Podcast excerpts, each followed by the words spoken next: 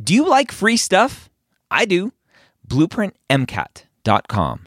Go sign up for a free account, get access to Blueprint MCAT's diagnostic, Blueprint MCAT's full length one, Blueprint MCAT's amazing brand new spaced repetition platform with over 1,600 flashcards already made for you, as well as their amazing study planner tool. Schedule out the content so you know if you are on track to take the MCAT when you need to. Again, that's blueprintmcat.com for all of those free goodies. Hey, did you know that the pre-med playbook guide to the MCAT is now available on Amazon? At least the Kindle version is. Hopefully by the time you're listening to this or or soon after, the paperback version is out too. Go to mcatbook.com and find out how to buy the pre-med playbook guide to the MCAT. This is the book to help guide you through the ins and outs of the MCAT. This is not a content book. This is a book to let you know how to register, when to register, how to form a study group, what the best materials are to study, and so much more. So go to mcatbook.com, buy the Kindle book. It's only $4.99. If you want to buy it just to support me here at the medical school headquarters, then I would love you to do that too. If you've purchased the book in the past, and want to leave a review, I would love that as well. Again, that's mcatbook.com. This is the MCAT podcast, session number 92.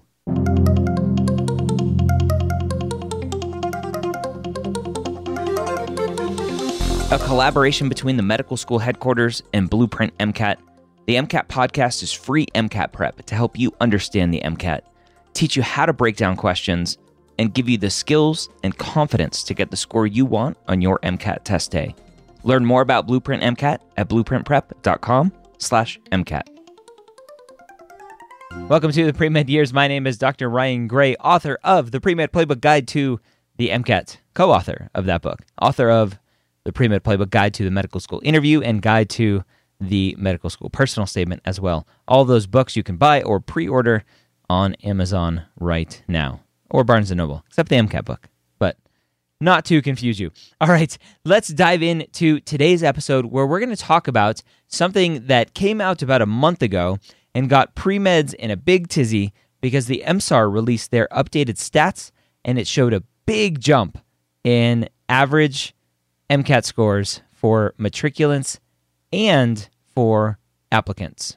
So, Brian, we're going to take a break from physics. That was a, a rough four weeks of physics, and I want to talk about something that was brought to my attention recently. And the data's been out there since I think November of 2017, but the average MCAT score for applicants and matriculants has gone up pretty significantly from 2016 17 application year to the last year that they have the data 2017 and 18 application year. Now, this is for for you listening along if you want to pull over by the side of the road or if you're at your desk right now, just Google MCAT or not MCAT, AAMC MCAT table A16 and you'll hopefully find this. And the, the chart that I'm looking at shows the total MCAT score, the average, the mean MCAT score is 501.8 for 2016 17 for all applicants. For 2017 18, that score increased 2.9 points to 504.7, with the standard deviation being basically the same. How does that happen in, in a one year time span? How does the score go up almost three points? Yeah, it's an interesting question, Ryan. And and similarly with matriculants, right? That same tape table A dash sixteen. Um, if you're look following along, the matriculant score uh, went from 508.7 to 510.4. Yeah. So it went up about a point and a half. Still pretty significant in a single year when you're talking about tens of thousands of data points. I mean, that's a that's a pretty big swing. Mm-hmm.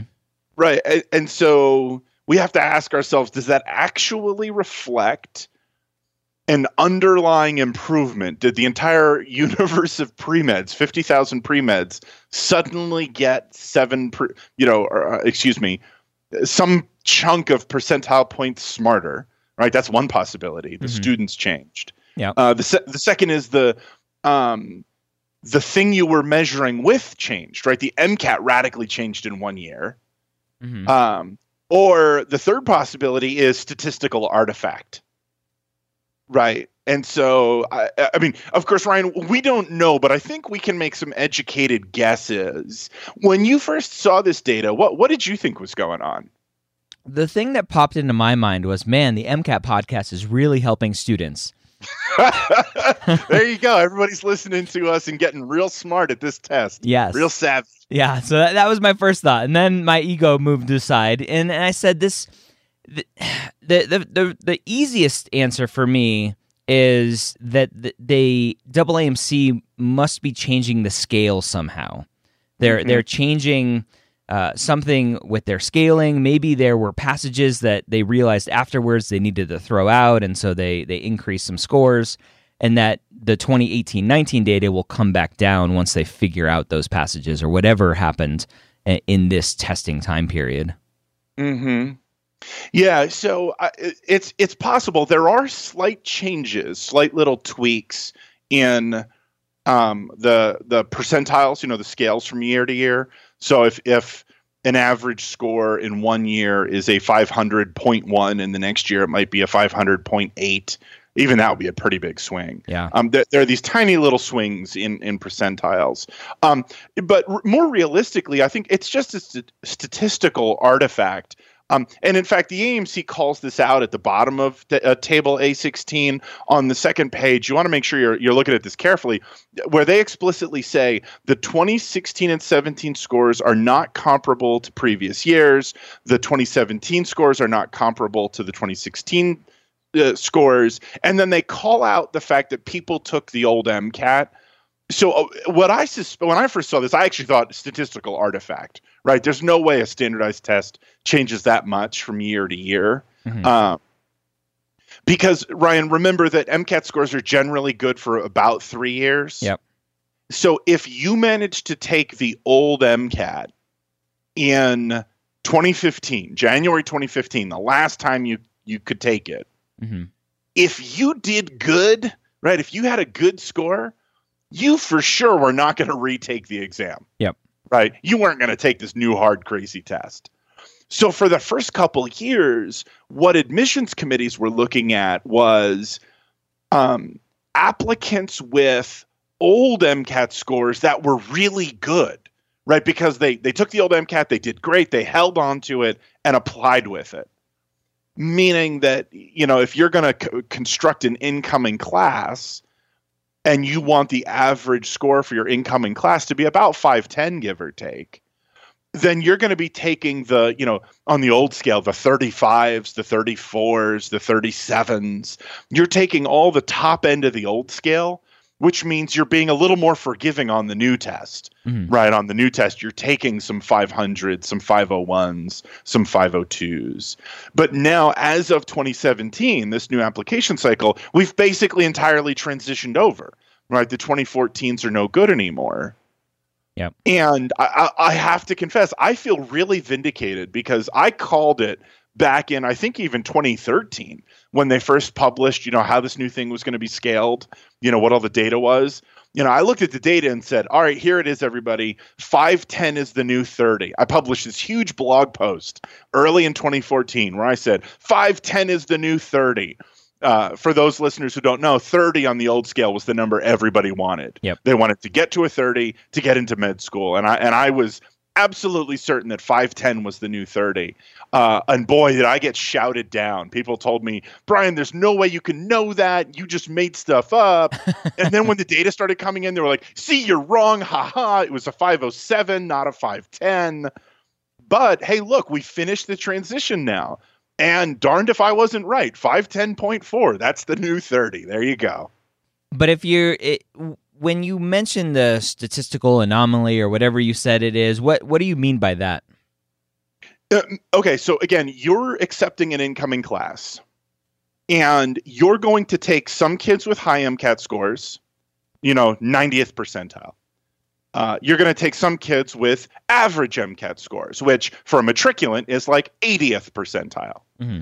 and you're going to take some kids with with um, weak MCAT scores, 70th percentile. Okay. Right. You figure that's the typical behavior of, it, of an admissions committee. I'm taking 90th percentile kids, I'm taking a big chunk of 80th percentile kids, and I'm taking some 70th percentile kids. During the two transition years, your 90th percentile kids were overwhelmingly kids who had good old, Old MCAT, scores. Okay.